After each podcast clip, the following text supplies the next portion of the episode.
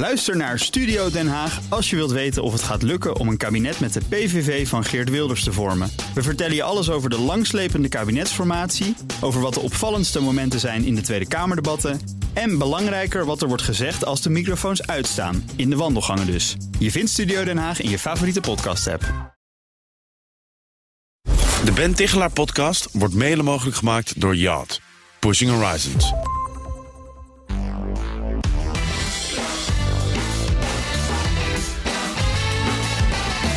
Ben je op zoek naar inspiratie? Mijn gasten vinden die overal, van een Spotify-playlist via documentaires tot, eh, tot boeken en films.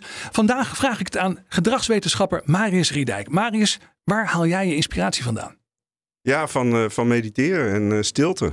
En ik heb zo'n tiendaagse gedaan. De eerste tiendaagse is me bijgebleven dat ik daarna eigenlijk veel minder behoefte had aan muziek om me te troosten. Want ik begrijp dat muziek echt veel gebruikt wordt voor troost.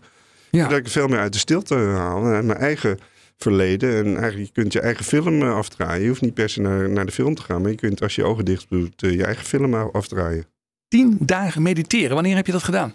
Ik begon in 2005 en ik heb het deze zomer voor het laatst gedaan. Ik heb het denk ik acht keer gedaan en uh, ja, dat geeft me ontzettend veel inspiratie. Ja, maar in tien dagen, dan stel ik me voor, ben je dan tien dagen helemaal stil? Of heb je dan in die tien dagen uh, meditatiemomenten en leef je dan voor de rest gewoon je leven? Hoe moet me dat voorstellen? Nee, je zit in een afgesloten commune eigenlijk, min of meer. Er zijn wel 150 van die communes in de wereld. Dat heet Vipassana meditatie.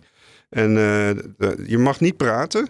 Je mag zelfs elkaar niet eens aankijken. Je moet helemaal in jezelf gericht zijn. Je krijgt, wordt helemaal verzorgd. Uh, er zijn hele vaste momenten van eten en slapen en wakker worden. Ja. Een uur zitten en dan weer eventjes een wandelingetje maken. Dan weer zitten. En dat kan je ook op je eigen kamer op sommige momenten doen. Zo ziet dat eruit. Ja, maar je praat dus helemaal niet. Niet. Nee, Pas op de laatste dag ga je uh, dat uitwisselen. En dan kom je weer ook uit je trance. Want ik zei op een gegeven moment ook, ja, het is ook een soort hypnose wat hier gebeurt. Toen werd ze eerst boos, maar toen, uh, toen, de baas, uh, toen met de baas sprak, die zei, ja, dat is eigenlijk wel waar. Ja. Alleen bij hypnose is het heel gericht.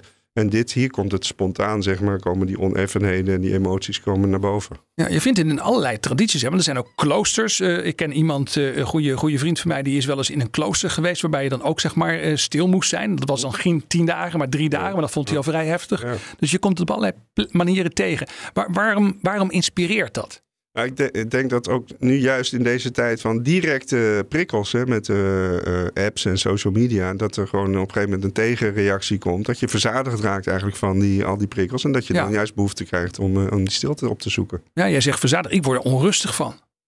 Ja, ja ook onrustig. Ja. En dat is dus ook een manier om tot rust te komen, is om die stilte uh, te, te, nemen. Ja, misschien nog één vraag daarover. Hè? Ik ben toch wel heel benieuwd. Nou, ik heb wel eens onderzoek gelezen waarbij het ging over mind wandering. Dus dan ben je stil en dan zit je gewoon, laat je je geest de vrije loop. Ja. En dan blijkt dat bij heel veel mensen, niet bij iedereen, maar bij heel veel mensen gaat uh, die gedachte eigenlijk de negatieve kant uit. Dus mind wandering werd vaak als advies gegeven. Vroeger zo, nou ja, je moet een beetje mijmeren, dat is goed voor je. Maar dat mijmeren gaat dus ook wel vaak een negatieve kant uit. Hoe kun je dat nou voorkomen? Ja, je, je weet dat je ook bij die mediteerders, die zie je zitten in een soort uh, lotusachtige uh, of kleermaker zit. En dat ontspant wel de spieren. Okay. Het, het rekt die spieren uit. Dus dan wordt het, uh, die associatie met negativiteit wordt dan al minder, omdat je dan toch in een ontspanning komt. Dus om je, als je je lichaam ontspant, ja. dan wordt misschien ook wel je geest ontspannender. Ja, ja absoluut. Dat geloof nou, ik zeker. In ieder geval de moeite waard om eens te proberen. Hartelijk dank, fijn dat je dit wilde delen. Graag gedaan. Ik interviewde Marius Riedijk ook over hoe je door je gedrag te veranderen rijk kunt worden. Dat is weer iets heel anders. Luister ook die aflevering op bnr.nl slash Tichelaar of via jouw favoriete podcast app. De Ben Tichelaar podcast wordt mede mogelijk gemaakt door Yacht. Pushing Horizons.